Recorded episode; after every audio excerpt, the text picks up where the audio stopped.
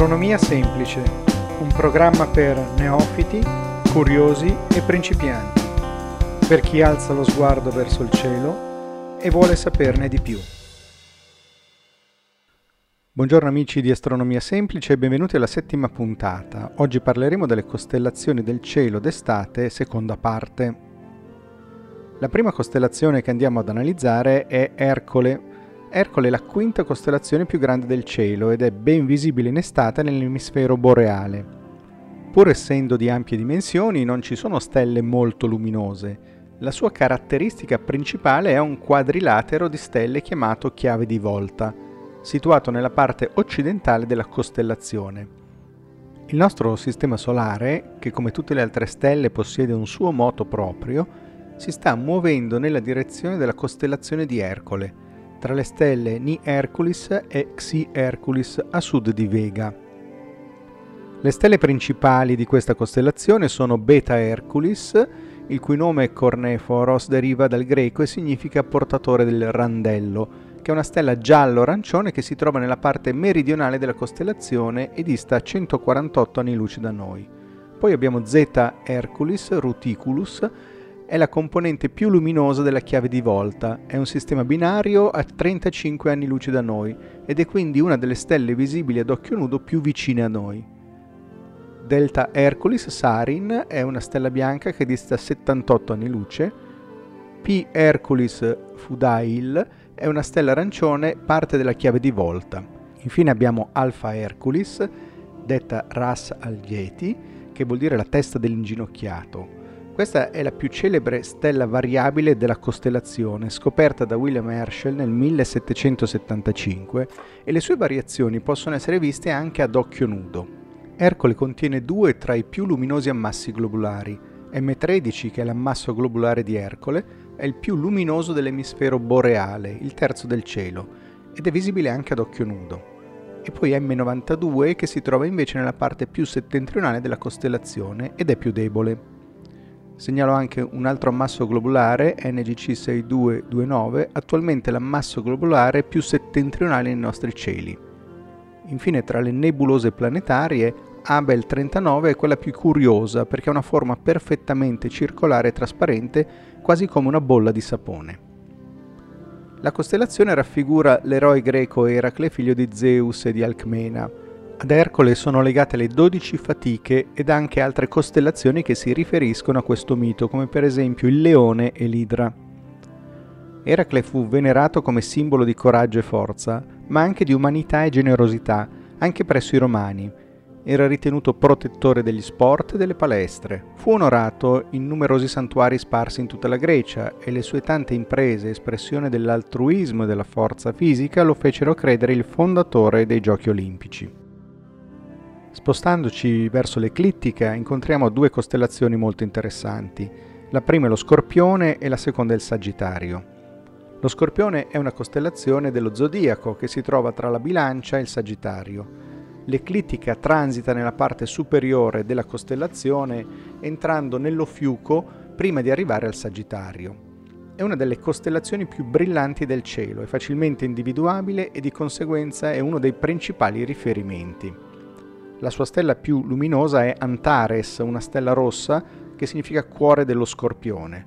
Lo scorpione inoltre è la costellazione che possiede il più alto numero di stelle di magnitudine più brillante di 3. Ad occhio nudo è possibile vedere alcune associazioni di stelle giovani relativamente vicine a noi. Lo scorpione è una costellazione australe e nelle regioni europee è osservabile per intero solo a partire dal 45 parallelo nord.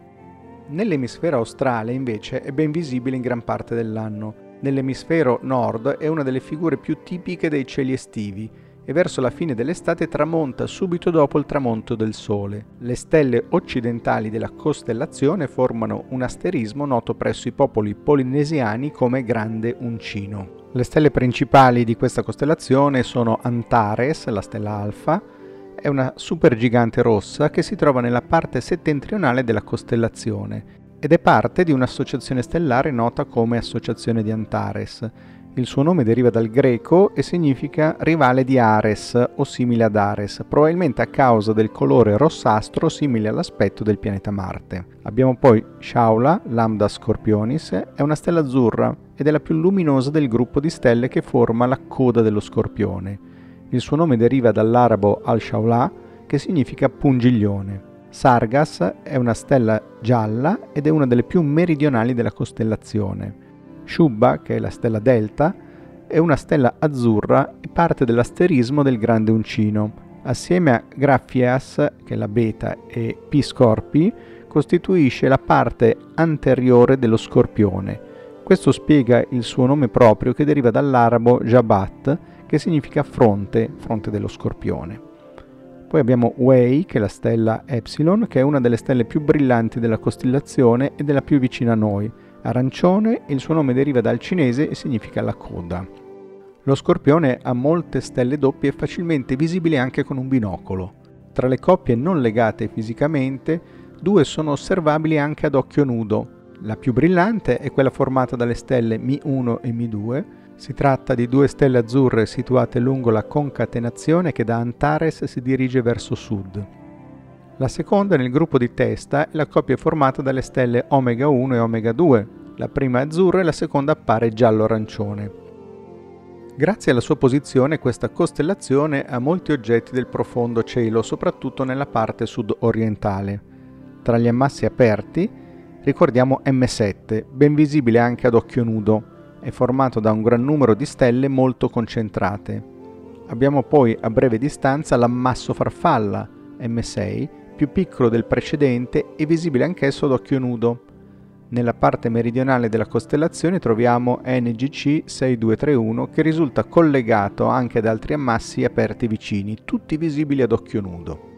Tra gli ammassi globulari spicca M4, visibile anche con un piccolo binocolo poco ad ovest di Antares, mentre tra le nebulose planetarie la più brillante è la nebulosa Farfalla, una nebulosa bipolare dalla forma molto complessa. Lo Scorpione contiene anche alcune stelle con un sistema planetario conosciuto. Tra queste vi sono un paio di nane rosse, la prima con un gigante gassoso e la seconda con una superterra.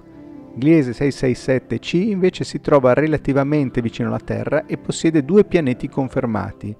Uno di questi, Gliese 667cc, si trova nella zona abitabile della stella. Nella mitologia, questo è lo scorpione che punse a morte Orione il cacciatore. Eratostene racconta che Orione cercò di abusare di Artemide, la dea della caccia, e che lei mandò lo scorpione a colpirlo. In un'altra versione, sempre Eratostene dice che Terra mandò lo scorpione a pungere Orione, dopo che lui si era vantato di poter uccidere qualsiasi animale selvaggio.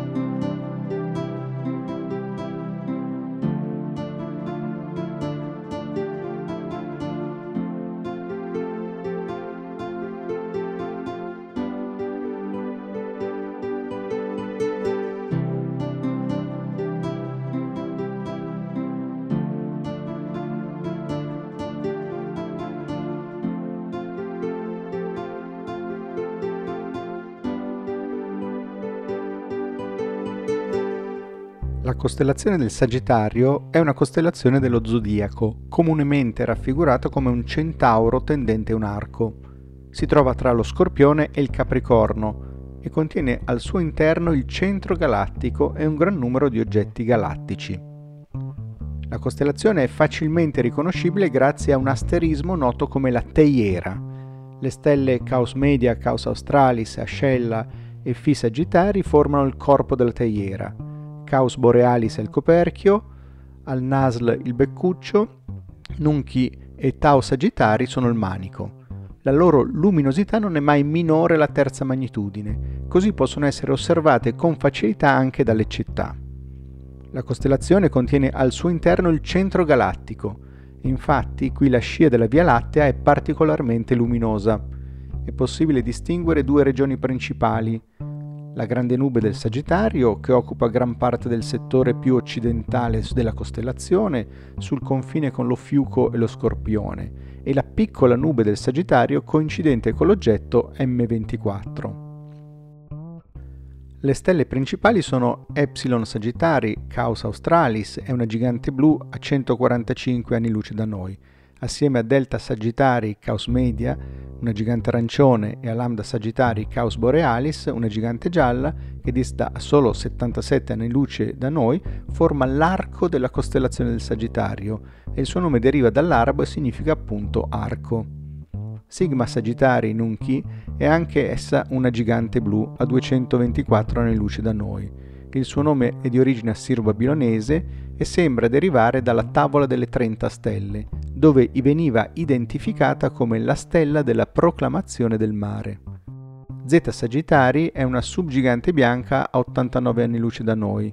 P Sagittari al Baldà è una gigante gialla distante 440 anni luce Data la sua vicinanza all'eclittica, la stella può essere occultata dalla Luna e più raramente anche dai pianeti del Sistema Solare. La prossima occultazione da parte di un pianeta è prevista il 17 febbraio 2035 ad opera di Venere.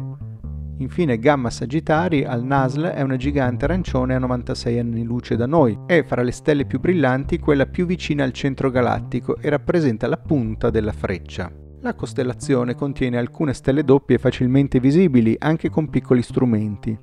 La più facile da individuare è la coppia Beta 1-2, ben distinguibili anche ad occhio nudo. La coppia offre un bel contrasto di colori, essendo una arancione e l'altra azzurrognola. Infine 54 Sagittari è meno luminosa da vedere della precedente, ma più facile da vedere i colori, arancione la primaria e azzurra la secondaria. Offrono un contrasto ben apprezzabile con i piccoli strumenti. Come già detto, il centro galattico e quindi il punto più denso della Via Lattea si trova nella costellazione del Sagittario. Di conseguenza qui troviamo numerosi ammassi stellari, siano questi aperti o globulari, più diverse nebulose. Molti di questi oggetti si trovano a cavallo fra il braccio di Orione e quello del Sagittario. La gran parte degli oggetti più famosi sono visibili con facilità anche con un binocolo. L'oggetto più facilmente visibile è una piccola nube allungata vicino a Mi Sagittari, l'M24, la piccola nube stellare del Sagittario. Si tratta di una regione di cielo in cui è visibile la maggior densità di stelle con un binocolo. A est e ovest di questa nube sono visibili i due ammassi aperti M25 e M23. Fra gli ammassi non catalogati da Messier spiccano NGC 6645 e NGC 6520, la cui caratteristica più evidente è la presenza della vicina nebulosa oscura B86. Tra gli ammassi globulari, il grande M22 è uno dei più vicini e luminosi della volta celeste. Si trova a nord-est della stella Lambda ed è individuabile con facilità anche con un binocolo. Nella parte sud della costellazione, vicino alla stella Z, è visibile M54, meno luminosa degli altri, come pure M70 ed M69, tutti questi comunque visibili con un binocolo. Tra le nebulose spicca la nebulosa Laguna M8, vicino alla stella Lambda. Si tratta di un'estesa regione in cui ha luogo la formazione di stelle. Un grado più a nord appare ben visibile anche la nebulosa Trifida, M20, una grande nebulosa contenente alcune stelle molto calde e giovani. La costellazione contiene diversi sistemi planetari, moltissimi dei quali sono stati scoperti a distanze remote. Fra i sistemi più prossimi al Sole vi è quello HD 169830, che possiede due pianeti giganti gassosi, un altro sistema HD 179949 possiede invece un pianeta con una massa simile a quella di Giove, ma estremamente vicino ad essa, al punto che compie un'intera rivoluzione in meno di un giorno terrestre. In cielo il Sagittario è raffigurato come un arciere con la parte inferiore del corpo di cavallo e la parte superiore di uomo. Indossa un mantello e tende un arco puntato verso lo scorpione. Il Sagittario è una costellazione di origine sumera, adottato poi dai greci. Eratostene descrisse il Sagittario come una creatura a due gambe con la coda di satiro. Per lui quella figura era Crotus, il figlio di Eufeme, la nutrice delle muse, figlie di Zeus. Crotus, che inventò l'arte del tiro con l'arco, spesso andava a caccia a cavallo. Le muse chiesero a Zeus di metterlo in cielo, dove lo vediamo nell'atto di dare una dimostrazione della sua abilità di arciere.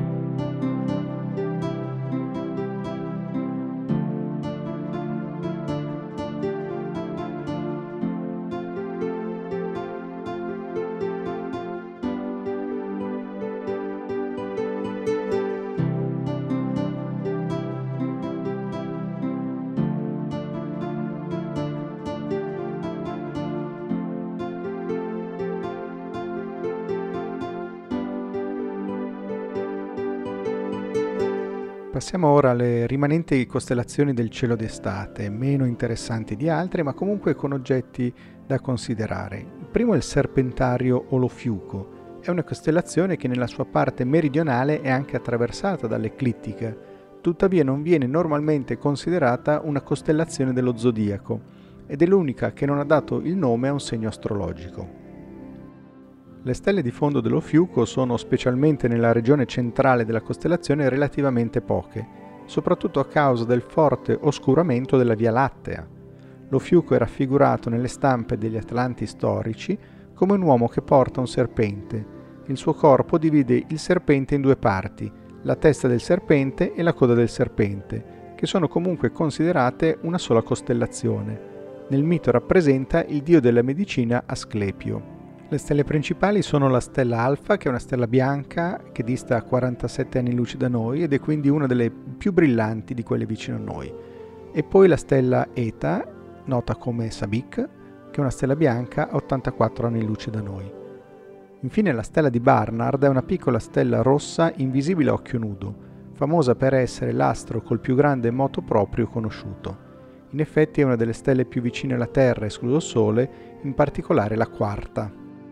Nello fiuco sono presenti in gran numero oggetti celesti come ammassi aperti e soprattutto ammassi globulari. Tra gli ammassi aperti vanno citati C4665 e NGC 6633, posti entrambi a nord vicino al confine con Ercole e l'Aquila. Il primo è visibile ad occhio nudo, mentre per il secondo è necessario un piccolo telescopio. Una particolarità la offre poi la nebulosa Pipa, una nebulosa oscura ben visibile in direzione del centro galattico, vicino al confine con il Sagittario. Essa appare connessa a nord con un altro sistema di nubi oscure, la cui forma ricorda quella di un animale, al punto che l'intero complesso nebuloso ha preso il nome di nebulosa cavallo nero. Lo fiuco rappresenta un uomo con un enorme serpente avvolto attorno alla vita. Egli tiene la testa del serpente nella mano sinistra e la coda nella mano destra. Il serpente è rappresentato dalla costellazione del serpente. I greci identificarono lo fiuco con Asclepio, il dio della medicina, Asclepio era figlio di Apollo e di Coronide. Asclepio fu allevato da Chirone che lo allevò come un figlio e gli insegnò le tecniche soprannaturali della guarigione e della caccia. Quando Asclepio divenne talmente abile nella medicina, non solo riuscì a salvare vite umane, ma addirittura a resuscitare i morti. Una volta a Creta, Glauco, il giovane figlio di re Minosse, stava giocando e cadde dentro un barattolo di miele e vi annegò. Asclepio era intento a osservare il corpo di Glauco, quando un serpente si avvicinò lui prontamente l'uccise con il suo bastone. Allora si fece avanti un altro serpente con in bocca un'erba, che depose sul corpo di quello morto, che magicamente ritornò in vita. Asclepio prese la stessa erba e la pose sul corpo di Glauco. L'effetto magico si ripeté. Per questo motivo Ofiuco è rappresentato in cielo con in mano un serpente, che è divenuto il simbolo del recupero della salute per la caratteristica che i serpenti hanno di cambiare pelle ogni anno, come se ogni volta rinascessero. Il serpente. Questa è l'unica costellazione moderna ad essere divisa in due parti, la testa del serpente ad ovest e la coda del serpente ad est. Tra queste due parti si trova la costellazione dello Fiuco. Le due stelle principali sono la stella Alfa, nella testa, è una stella arancione a 73 anni luce da noi ed è la più brillante della costellazione e la stella Eta, detta anche Tang, nella coda, è una stella arancione che dista 62 anni luce. La testa del serpente contiene un interessante ammasso globulare M5, situato a circa 8 gradi a sud-ovest della stella Alfa, ed è tra i più belli del cielo. Tra le nebulose spicca la celebre nebulosa Aquila M16, la quale è una nebulosa diffusa associata ad un giovane ammasso aperto. La nebulosa fa parte di un vasto complesso nebuloso che ingloba anche la nebulosa Omega e l'ammasso aperto NGC 6604 ben visibile all'infrarosso. Molto interessante è l'ammasso di galassie Abel 2029, distante circa un miliardo di anni luce. Contiene al suo interno una galassia ellittica gigante che con il suo diametro di ben 6 milioni di anni luce e le sue circa 100.000 miliardi di stelle è la galassia più grande finora conosciuta. Tra le singole galassie spicca per la sua forma l'oggetto di Oog, una galassia ad anello vista perfettamente di faccia. La sua debolezza di luminosità però fa sì che sia visibile solo con telescopi di grandi dimensioni. Lo scudo. Lo scudo è noto anche come Scutum Sobieski del nome del re ed eroe polacco Jan Sobieski. Fu introdotta nel 1690 dall'astronomo Evelius ed è una delle poche costellazioni ad essere associate a un personaggio storico assieme alla chioma di Berenice. Lo scudo è una costellazione difficile da trovare perché non contiene stelle luminose. La Alpha Scuti, la più brillante, è infatti solo di magnitudine 4 e perché è immersa nella Via Lattea che la oscura ulteriormente. La sua caratteristica più evidente infatti è la nube dello scudo, un grande addensamento di stelle che appare in una notte sufficientemente buia come una grande macchia chiara, circondata specialmente nel lato sud da grandi bande oscure. Un semplice binocolo consente di osservare dei campi stellari particolarmente ricchi, specialmente nella zona settentrionale. Tra gli oggetti interessanti all'interno di questa costellazione si segnala M11, l'ammasso dell'anitra selvatica, situata proprio nel mezzo della nube. Infine, per concludere, la costellazione del Capricorno. Il Capricorno è una costellazione dello zodiaco. Si trova nell'emisfero australe fra il Sagittario e l'Aquario e viene attraversata dal Sole fra fine gennaio e metà febbraio. La costellazione dà il nome al tropico del Capricorno, ossia la latitudine terrestre in cui il Sole è in posizione verticale a mezzogiorno il giorno del solstizio d'estate australe. Ai tempi degli antichi greci e a quella data il Sole si trovava in direzione del Capricorno. Oggigiorno l'oscillazione della Terra sul suo asse ha spostato il punto del solstizio in direzione del Sagittario. Questa costellazione è la più piccola fra quelle dello zodiaco, nonché una delle più deboli. Tuttavia le sue stelle più appariscenti si dispongono a formare un triangolo facile da riconoscere a est del Sagittario, i cui vertici sono Algedi a nord-ovest, Deneb-Algedi a nord-est e Omega Capricorni a sud. Questa costellazione è una delle più antiche che siano state definite, nonostante la sua debole luminosità. Disegni di un capricorno o simili sono stati trovati su tavolette babilonesi di circa 3000 anni fa. Il capricorno è una creatura dall'aspetto alquanto improbabile, con la testa e le zampe anteriori di capra e la coda di pesce. La costellazione ebbe chiaramente origine ai tempi dei babilonesi e dei sumeri, che avevano una passione per le creature anfibie. Gli antichi sumeri la chiamarono il pesce capra. Per i greci, che la chiamarono la capra cornuta, la costellazione si identificava con Pan, il dio della campagna che aveva corna e zampe di capra. Con la costellazione del Capricorno siamo giunti al termine della seconda e ultima parte delle costellazioni del cielo d'estate. Vi ricordo l'indirizzo email astronomiasemplice-gmail.com al quale potete scrivere se avete delle domande. Un saluto e un arrivederci alla prossima puntata. Astronomia Semplice è un programma di Dino Porello, musiche dei Be Right Back e di Pietro Albaro.